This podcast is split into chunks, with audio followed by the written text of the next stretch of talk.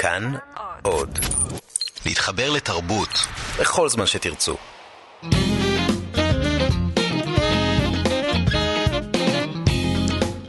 שלום לכם מאזינות ומאזיני כאן תרבות, אנחנו עם מה שקורה, תוכנית הספרות של ימי חמישי על ספרים שקוראים וספרים שכדאי לקרוא לקראת uh, סוף השבוע. איתי בצוות התוכנית עומר מנחם שליט על ההפקה, בוריס פרבר על הביצוע הטכני, כאן באולפן שירי לב-ארי ואנחנו כבר יוצאים לדרך.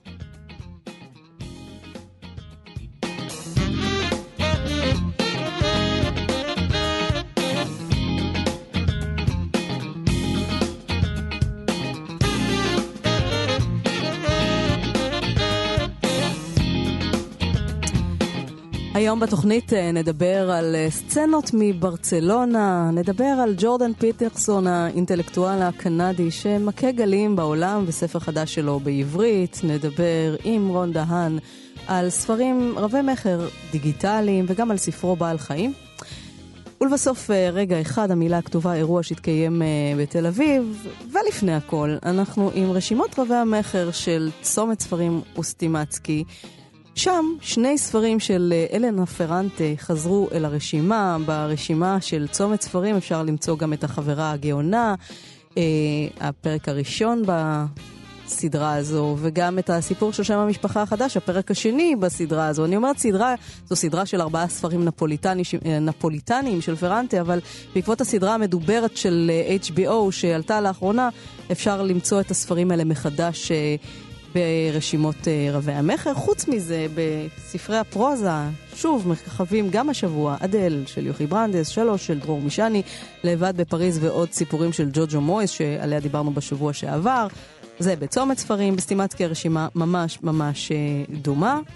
Uh, בתחום ספרי העיון אפשר למצוא את שווה לך של דן אריאלי ו-21 מחשבות על המאה ה-21 של יובל נוח הררי, זה ברשימה של צומת ספרים, וברשימה של סטימצקי, שגם היא בסך הכל די דומה, אפשר למצוא כמובן את ספרו של דן אריאלי בראש הרשימה, אבל לפניו מישל אובמה עם הסיפור שלי.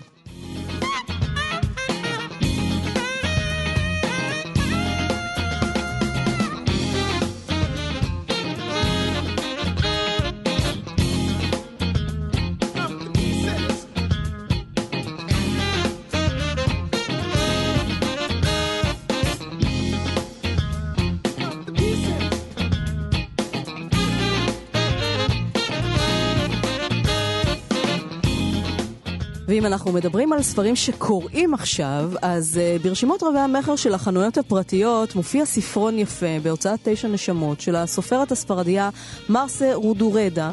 Uh, והספר נקרא סצנות מברצלונה, תרגם את זה לעברית uh, יוסי טל. סיפורים קצרים ויפים על אחת הערים האהובות בעולם, ברצלונה. וכך היא מתארת את השוק בשכונת גרסיה של פעם, את בית הקולנוע העירוני, אזורים כפריים למחצה בסביבות העיר, רכבות שיוצאות ומגיעות, בר טיפוסי. זה אותה סופרת אה, נהדרת שכתבה את אה, כיכר היהלום, ואנחנו נאמר שלום למו"ל של תשע הנשמות, אוריאל קון. שלום אוריאל. הוא איתנו על הקו? כן, כן. שלום, מה שלומך? בירושלים. היי. הגשומה. כן, כן, נכון. גשום אצלכם? הגשומה. כן, כן, כן, מאוד. אז גם כאן, למרבה השמחה.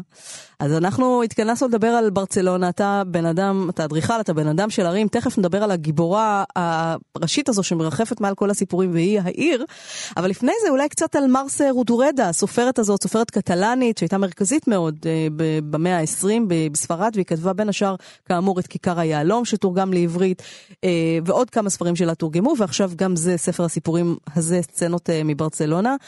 מי היא? מה מייחד את כתיבתה?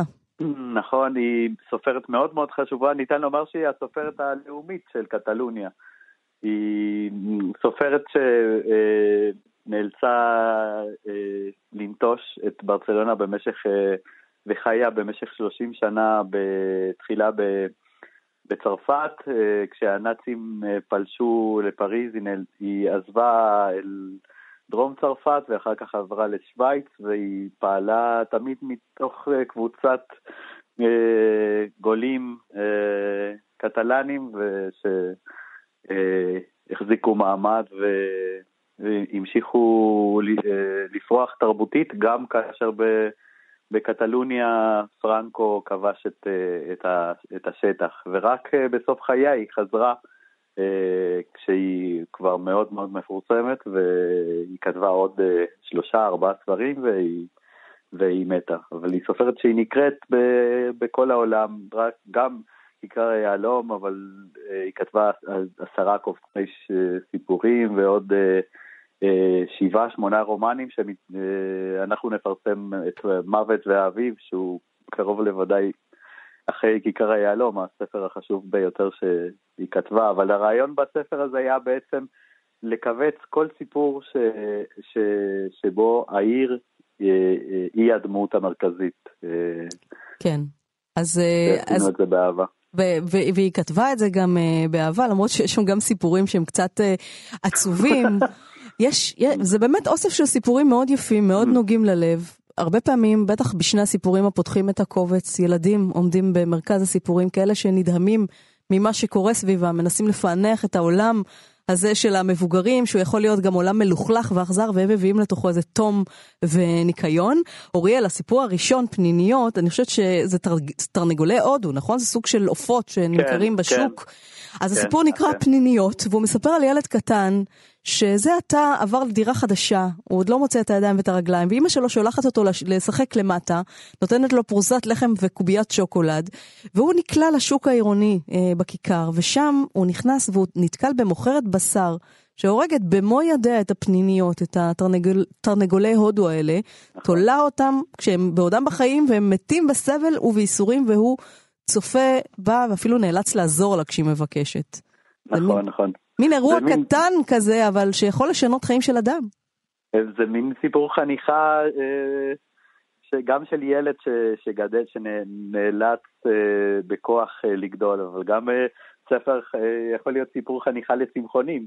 זה לחלוטין סיפור שמרתיע אותך מאכילת בשר, לפחות נכון. לכמה ימים. כן, והוא נפלא. מה שיפה אצלה, הוא השילוב בין, ה, בין המבט האורבני הזה לבין הפרטים הקטנים במערכות יחסים uh, בין ילדים ובין uh, בין מבוגרים, זקנים. Uh, הכוונה של הקובץ הייתה בו זמנית שכל סיפור ישקף את ברצלונה, אבל גם שלב בחיים. כי אם תשימי לב, בהתחלה כן. יש סיפור על הילדות, ואחר כך על מערכות יחסים בוגרות, ואחר כך על הזקנה, ובעצם זה מין חיים שלמים בברצלונה. כן. אז uh, תכף נדבר גם על העיר עצמה. אני אקרא רגע מתוך הסיפור הראשון, מפניניות. כן. מול הזקנה הופיע גבר לבוש בגדים כחולים, דוחף מריצה מלאה עד גדותיה כלובי עופות. מבין סורגי העץ הוציאו התרנגולות והתרנגולים את ראשיהם. בתיבה העליונה, בין כל התרנגולות, היה אווז לבן, אסיאתי, עם מקור צהוב מבריק ועיניים שחורות כמו סיכות ראש, וצווארו המתוח ארוך במיוחד. אם הוא היה שלי, חשב קימט, הייתי קושר לו חבל לרגל ומוציא אותו לטיול. הייתי קורא לו אבליאנטה. הוא התרומם והלך אחרי האיש עם המריצה. האיש נעצר לפני הכניסה לשוק והחל לפרוק כלובים. קימט התמקם מולו ולא הסיר ממנו את עיניו. הגבר, הגבר תפס כלוב אחד ונכנס אל השוק. קימט עקב, עקב אחריו בלי משים. נדמה לו שהאווז שם לב אליו ושהעיניים חסרות ההבעה מביטות בו. וככה כשהוא הולך בעקבות האווז עם העיניים השחורות, הוא נכנס אל תוך השוק ובאמת אה, צריך להיות חלק מתוך הסצנה האכזרית הזאת של תליית אה, תרנגולי ההודו. החיים.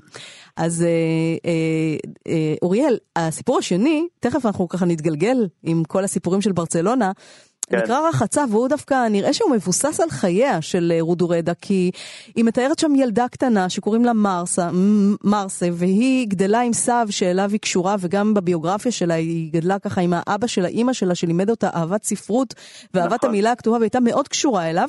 אז היא מתארת את הסבא ואת האימא, שלוקחים אותה ככה להופיע בתיאטרון, והיא מקבלת מהסבא איזה מין בובה גדולה כזאת, מוזרה, שמשנה כן. את חייה.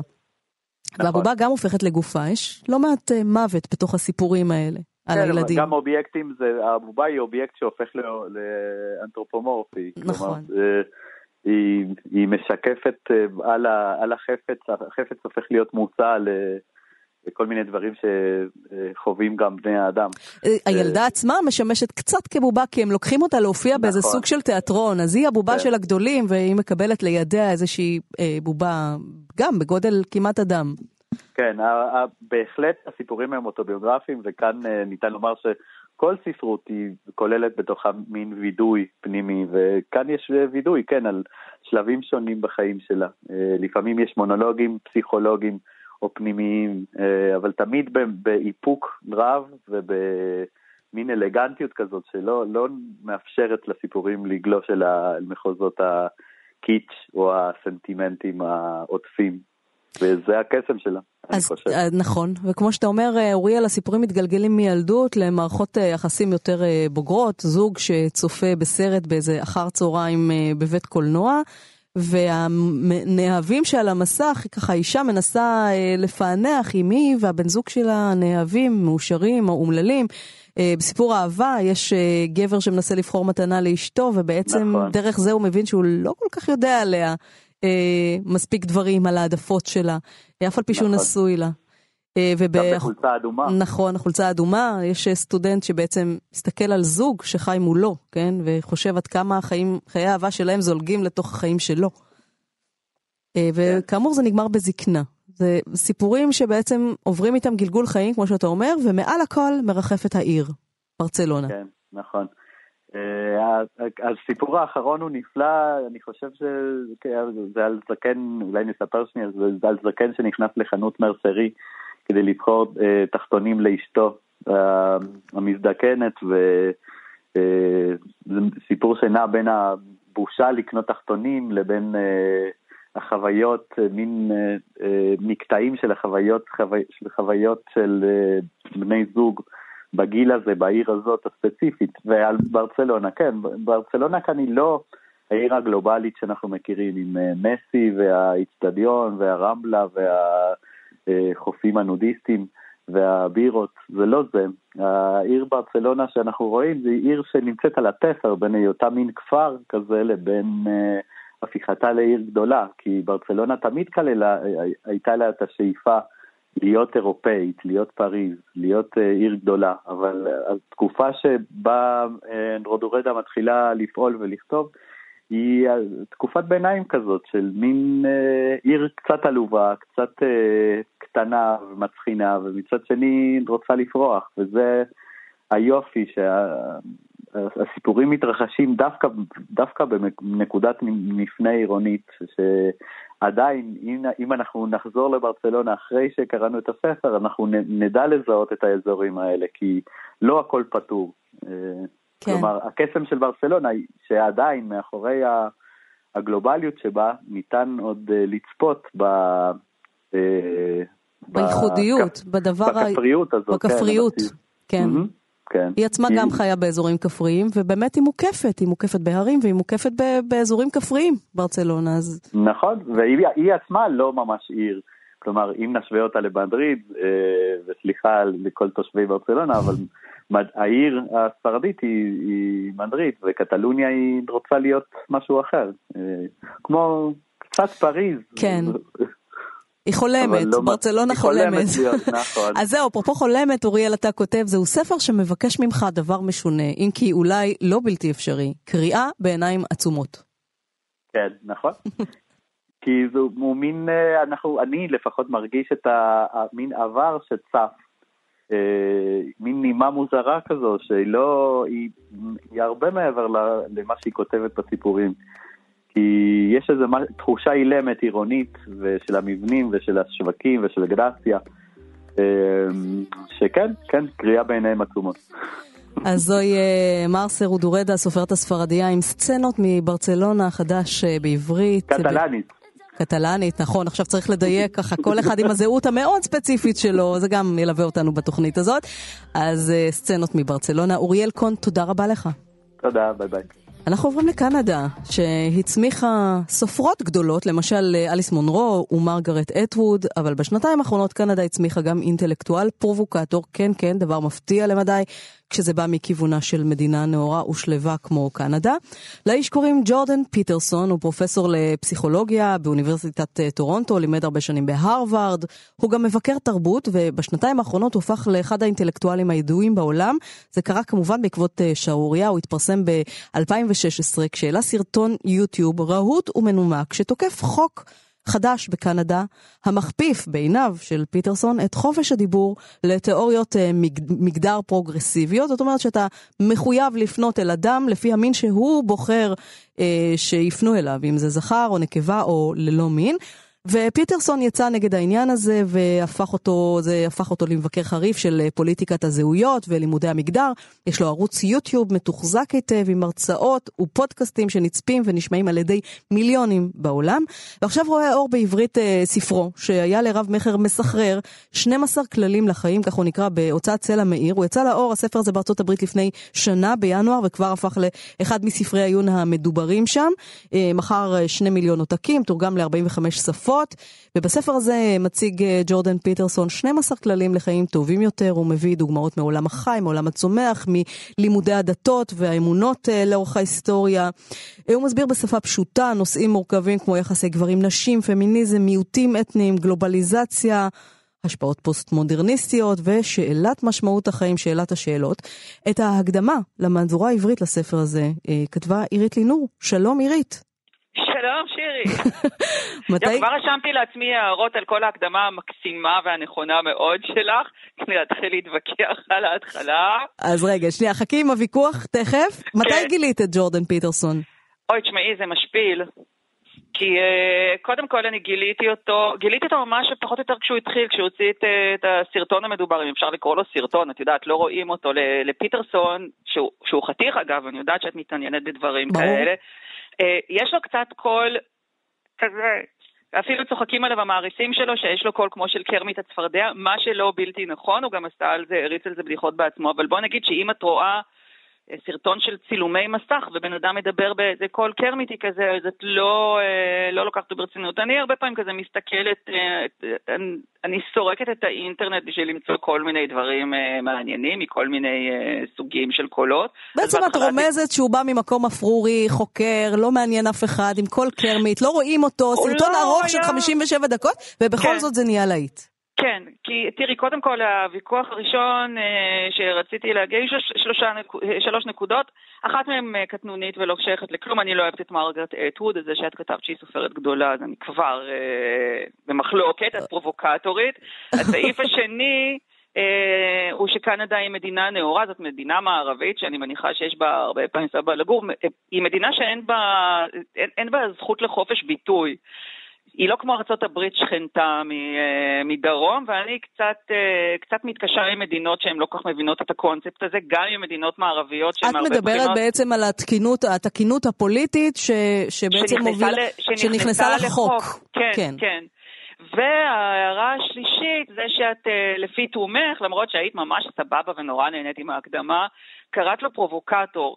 מדובר בבן אדם הכי מיינסטרימי ושליו בעולם. זאת אומרת, זה שאנשים מתעצבנים ממישהו, אז לפני שקוראים לו פרובוקטור, צריך לראות מי הם הפרובוקטרים, מי הם המעוצבנים. זה שבן אדם מעצבן סוג מסוים של אנשים, זה עדיין לא אומר שהוא אובייקטיבי, מעצבן, או שהוא בא לעצבן. מדובר על מישהו שאת יודעת, הוא... אה, הוא הדוד שלנו, אה, אה, או הדוד שהיינו רוצות. בקיצור דוד. אבל תראי מה הוא אומר כן. בריאיון שהיה איתו באפוק טיימס. ראיתי את כל הראיונות איתו. כשאמרתי שאת כן. שואלת מתי אני מכירה את ג'ורדן פיטרסון, כן. אני חושבת, רק לאחרונה התחלתי להרגיע קצת, אני מרגישה שאני יודעת אותו בעל פה. אז אוקיי. אני מכירה את הראיון עם קתי ניומן בערוץ 4, ועוד איזה ראיון שהוא עשה או אה, משהו כזה. אני מכירה את כולם בעל פה, אני מכירה את השאלות ואני מכירה את התשובות, אז, אז יאללה, תתקילי. אז הנה, תראי מה הוא אומר. אז אני לא אתקיל אותך, כי את כבר מכירה, תדעי מה... מה, כן. בעצם לפרש אותו. החברה שלנו מחליקה במדרון חלקלק שקשה לחזור ממנו, ואף אחד לא עושה דבר כדי למנוע את זה, כך הוא אומר. יש כאן, במערב, קבוצות אינטרסים בעלות אג'נדה פוסט-מודרניסטית שרוצות לראות את הציוויליזציה המערבית מתפוררת. זו לא אשליה פרנואידית שלי או תיאוריית קונספירציה, הן רוצות כוח והן לא יעצרו עד שישיגו את זה.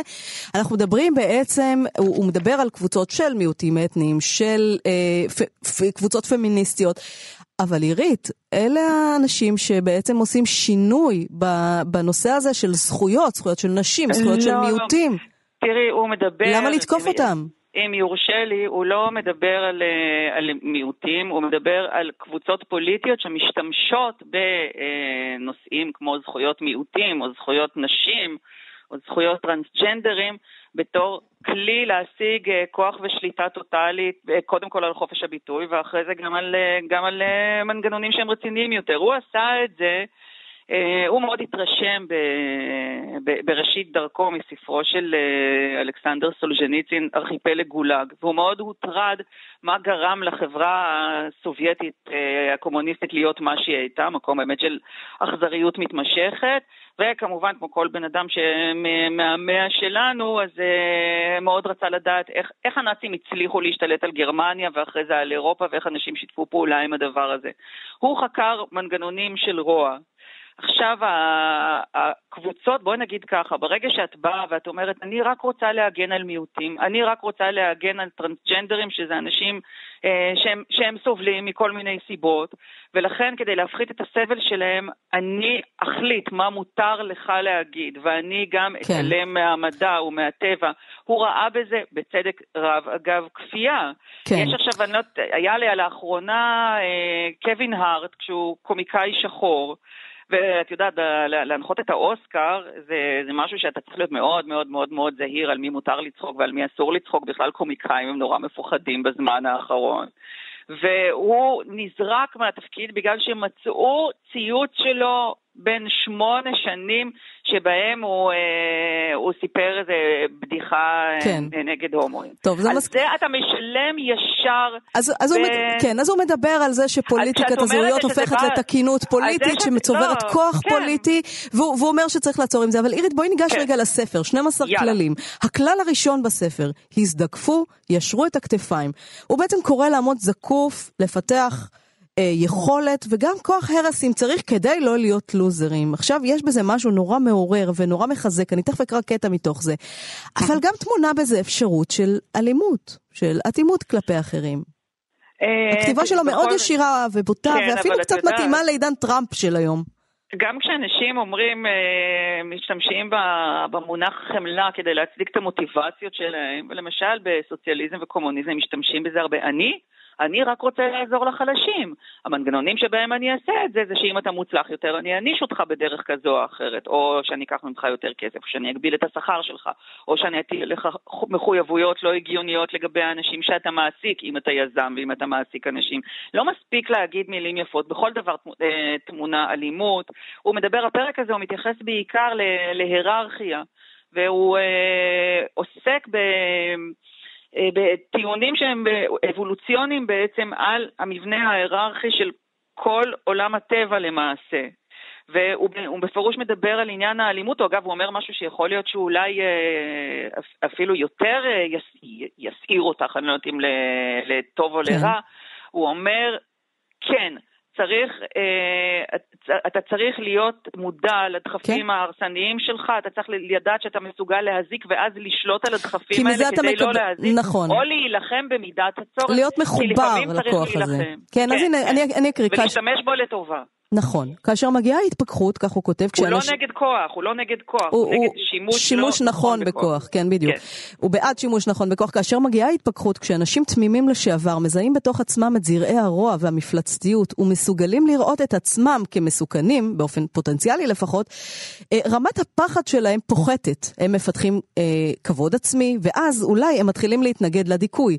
הם מבינים עתה שיש בהם יכולת להתמודד עם דבר נורא, משום שהם עצמם נוראים. הם מבינים שהם יכולים ואף חייבים לקום כנגד הדיכוי. אז הוא אומר, דווקא החיבור לכוח גורם לך כן. להתנגד לדיכוי, כן. להשתמש נכון יותר אה, בכוח, אבל גם, גם קצת מפחיד, הקריאה שלו... נגד מאבק דרך קורבנות, אני קורבן כל הזמן. למה אתה קורבן? נגיד את ואני שתינו קורבניות, קורבניות בגלל שאנחנו נשים.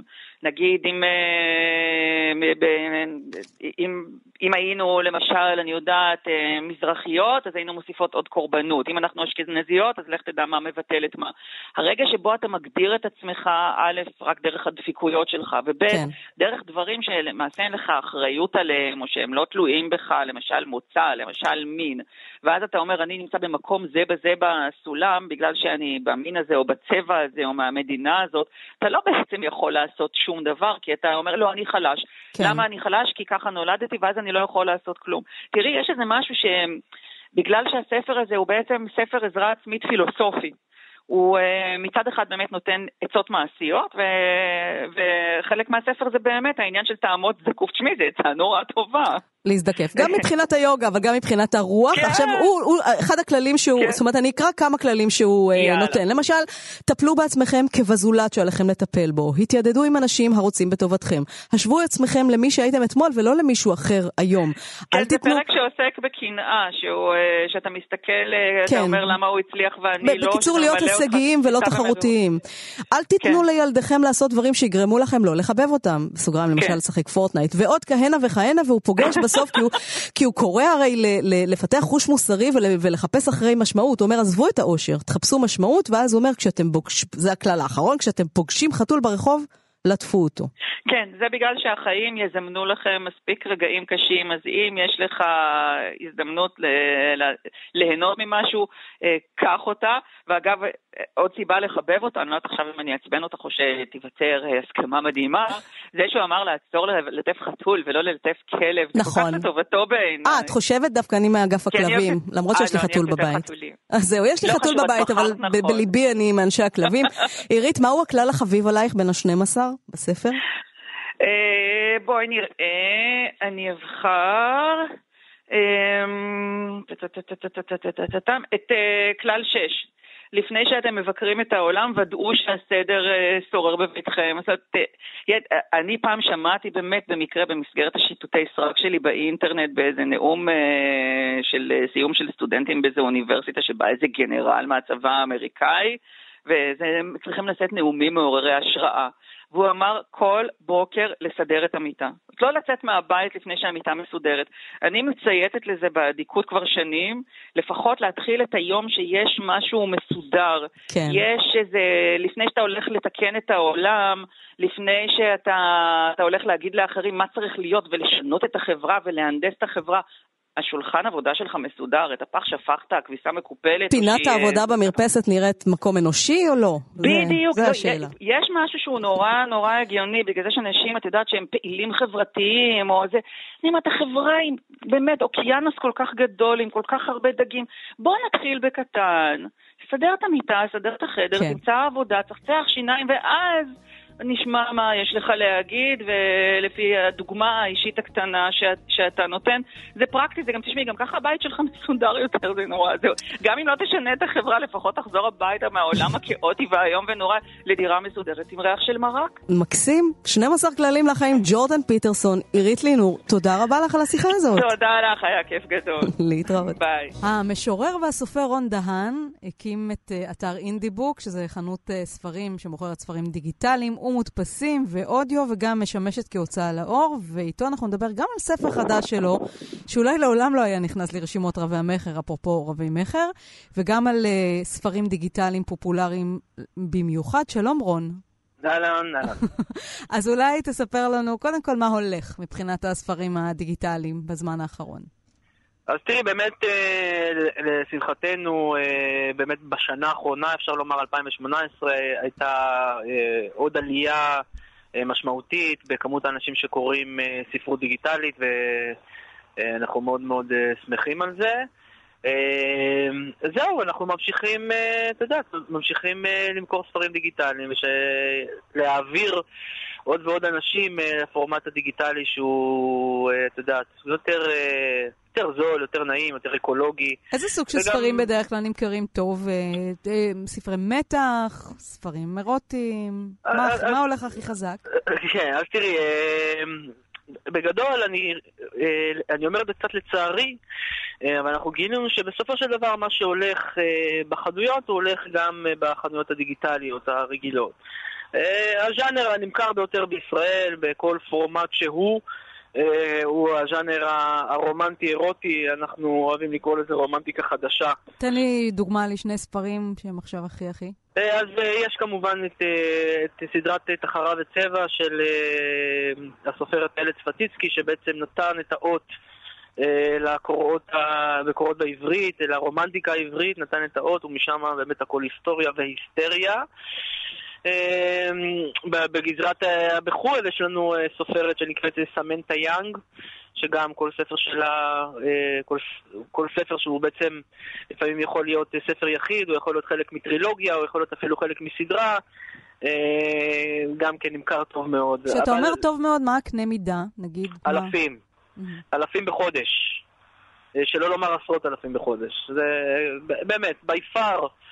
וכשאתה אומר שהמחיר אה, הוא, הוא נמוך יותר ממחירם של ספרים מודפסים, אז גם למה אתה מתכוון? זה נע בין כמה לכמה? אני, אני משער שבתקופות ובמבצעים זה נע בין, אה, אה, בין, בין, בין 22 ל-29 שקלים כן. לספר.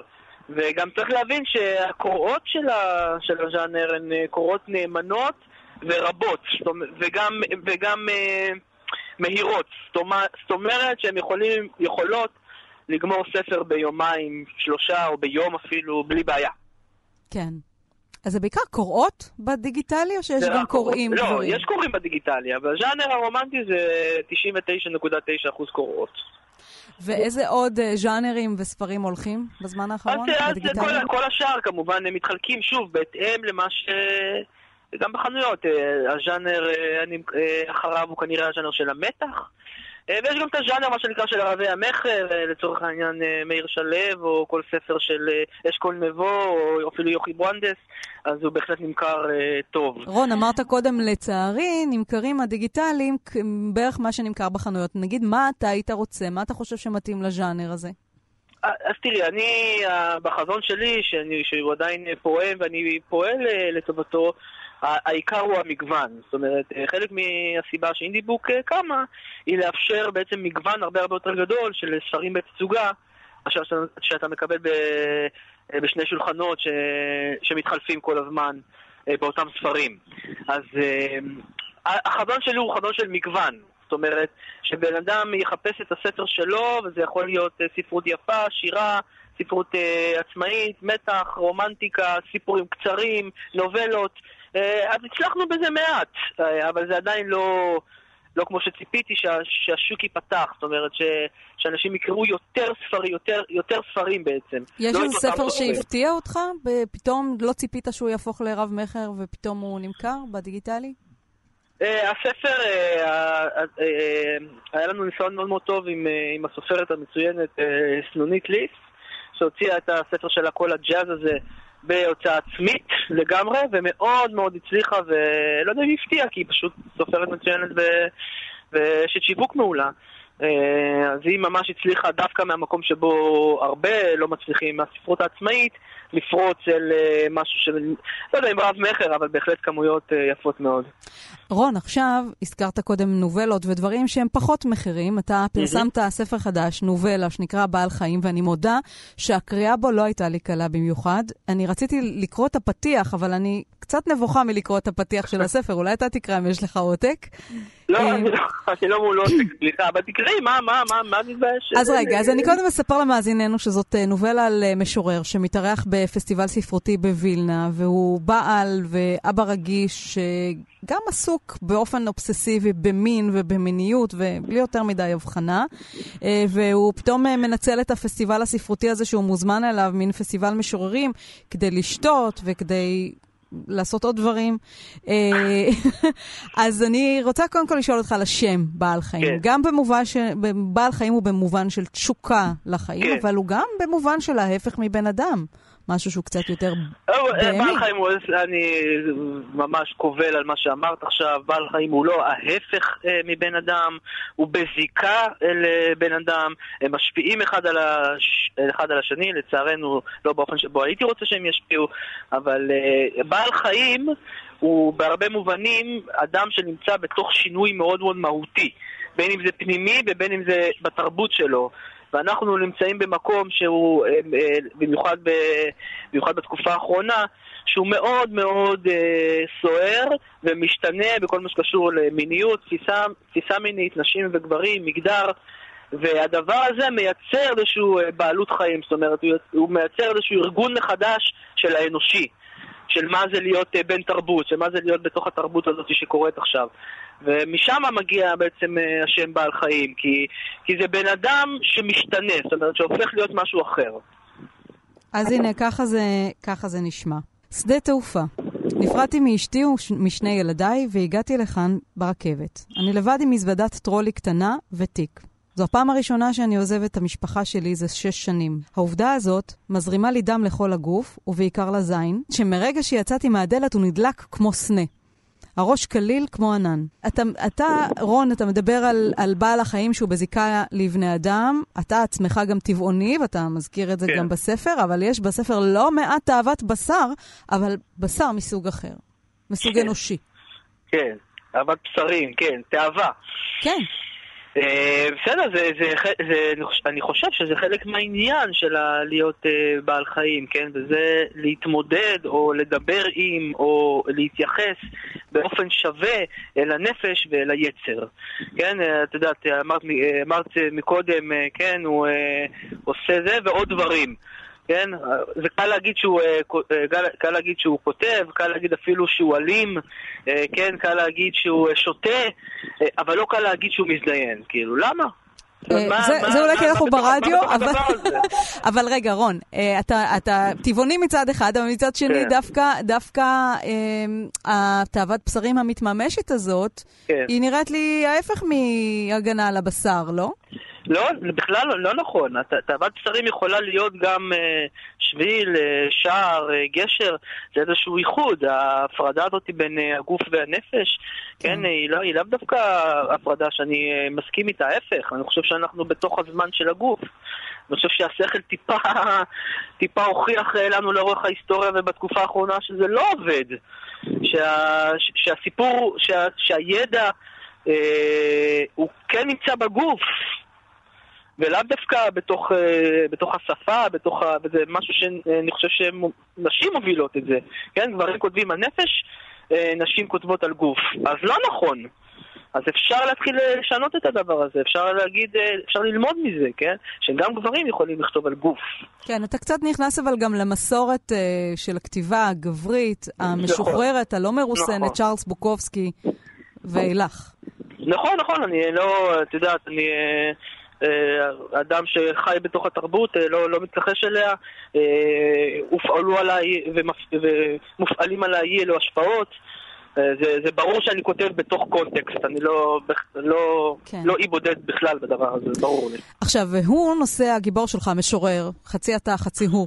אה, נוסעים לפסטיבל אה, ספרותי, אבל שם יש איזה משהו נלעג. אתה כותב ככה, שהטעם היפה, היפה של המשוררים המקצועיים, הם מדברים עם כולם, מספרים על פסטיבלים אחרים שהשתתפו בהם, מחליפים כתובות מייל וספרים עם הקדשות סתמיות, הם זונות של המיתולוגיה היוונית, וכמעט בכל שיר שלהם אפשר למצוא רמז או צל של מיתוס מוכר מהעולם המערבי. הערבי, פוליטיקאים של השירה, דמויות פלקט של הפואטיקה. אז אתה מכיר את זה בטח גם מהשדה שלך, כמשורר, פסטיבלי כן, שירה. כן, ברור שאני מכיר, אבל צריך לעשות פה שנייה איזשהו, אה, בסדר, זה, הגיבור מתנהל ככה באיזשהו תיעוב. שהוא לא תמיד מוצדק, כן? זאת אומרת, יש ביקורת פה על, ה, על, ה, על הגיבור, הוא, הוא קצת מעצבן, כן? הוא כל הזמן אה, לא, לא, לא מרוצה וכל הזמן יורד על אחרים, וזה לא אני במובן הזה, זה הגיבור, זה, זה המסע שלו. אבל ברור שאנחנו חיים, את יודעת, אנחנו חיים ברש... בתקופה של מדיה חברתית, ושכל אחד יכול לכתוב, וכל אחד יכול לפרסם, אמצעי ייצור מאוד מאוד אה, זולים. זה בסדר, אני בעד אנרכיה של אה, טקסטים, אבל אה, אני גם בעד ביקורת על זה.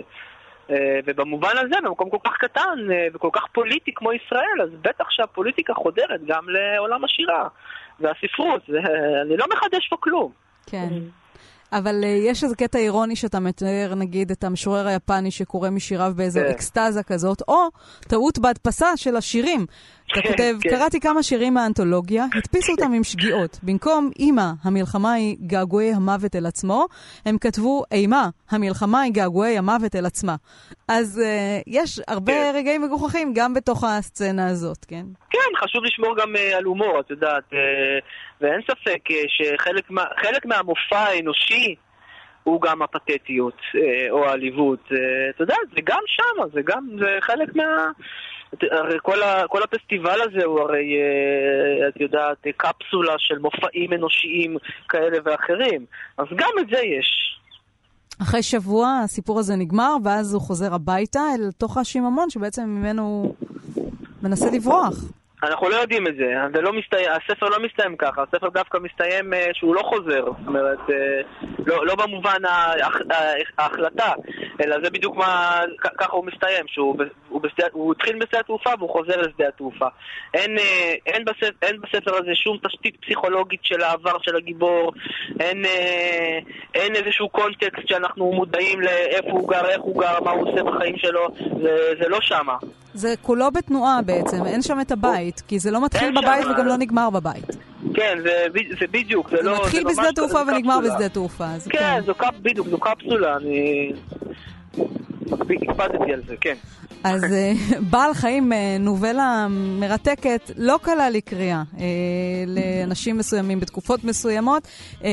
נועזת, בוטה, רון דהן, תודה רבה לך על השיחה הזאת. תודה רבה, תודה רבה. להתראות. ביי ביי.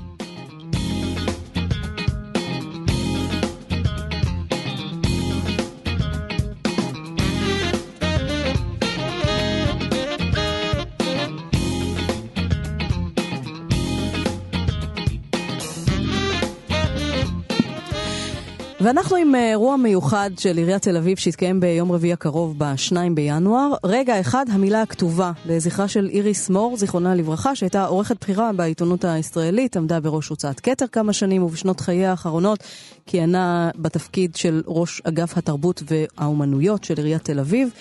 איריס אה, מור יזמה בין השאר את הפרויקט הרב-תחומי והשיר הזה, שכולו שיר הלל למילה הכתובה, בין אם זאת אה, סיפורת, בין אם זה מאמר או פוסט.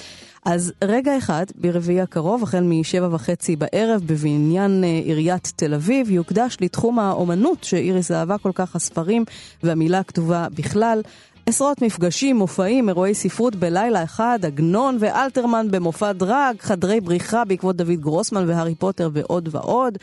בין המשתתפים גלעד כהנא, ירון לונדון, מאיר שלו, מיכה שטרית, דרור משעני, שי צברי ועוד רבים רבים אחרים. אנחנו נאמר עכשיו שלום לגיורא יהלום, ראש אגף התרבות והאומנויות של עיריית תל אביב. שלום גיורא. שלום, מה נשמע שלי? נפלא. ערב רב של אירועים סביב המילה הכתובה. נכון. אה, כן, וזה באמת, אה, אני חושב שסקרת אה, שמונה אחוזים מכל מה שקיבצנו בתוכניה הזאת. יש לנו לא פחות מ-60 אירועים שהתרחשו בו זמנית בבניין העירייה ובמרכז עינב הסמוך. אבל אתה יודע מה צד את עיניי ראשון? פואטיקת 106.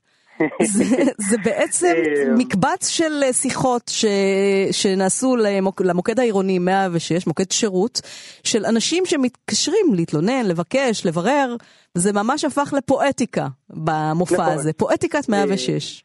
כן, זה בהשראת וביוזמת אה, יוני רז פורטוגלי ואלה טוני נובו, כשהוציאו את הספר הכי תל אביבי, לדעתי, בשנה האחרונה של אוקוס אה, עם פילאטיס, ומה שאת חושבת שאת צריכה לעשות עכשיו, אז בזה את צריכה להתמקד. כך נקרא הספר, קצת... כן?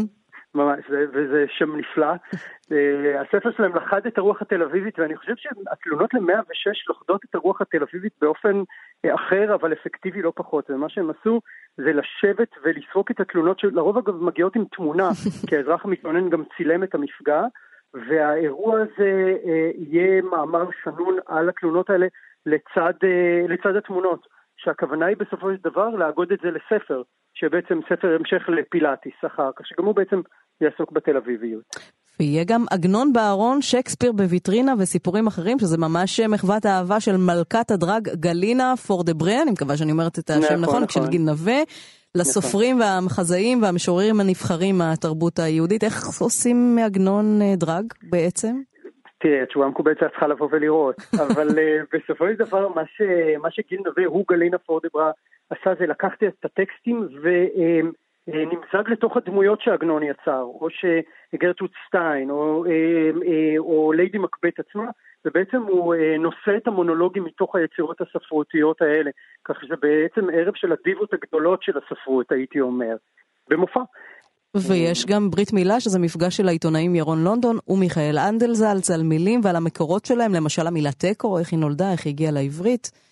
או מה היה הפירוש של המילה שואה לפני שהייתה שואה.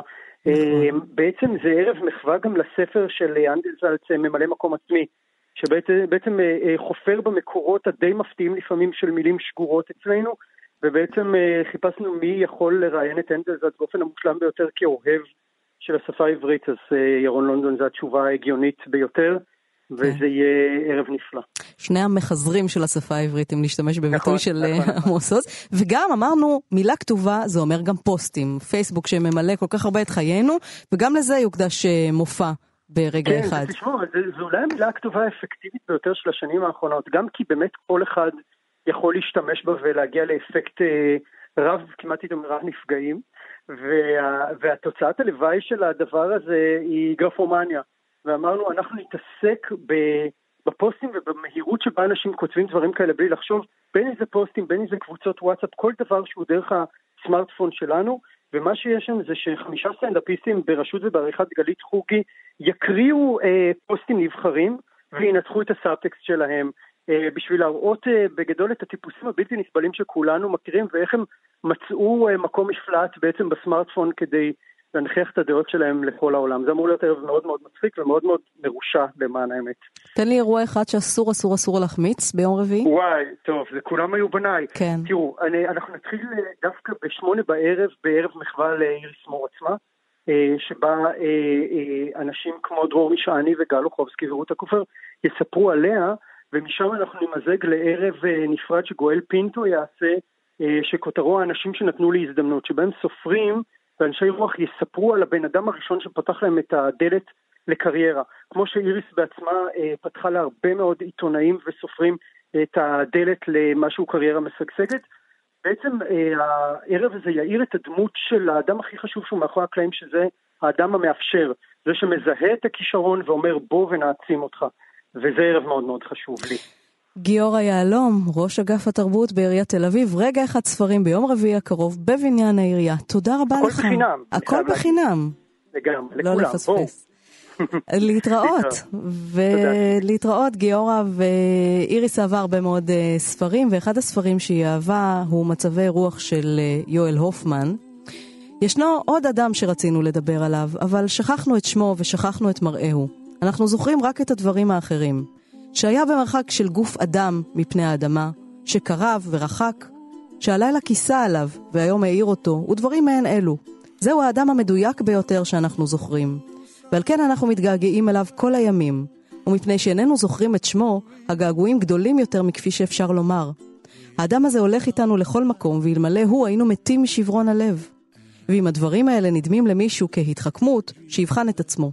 האדם הזה הוא גם גיבורו של הספר שאנחנו כותבים עכשיו, ושל כל הספרים האחרים שכתבנו. אילו זכרנו אותו, לא היינו צריכים לכתוב. יואל הופמן, וזה לזכרה של אה, איריס מור. אנחנו מסיימים את אה, מה שקורה להיום. תודה רבה לעומר מנחם שליט על ההפקה, לבוריס פרבר על הביצוע הטכני.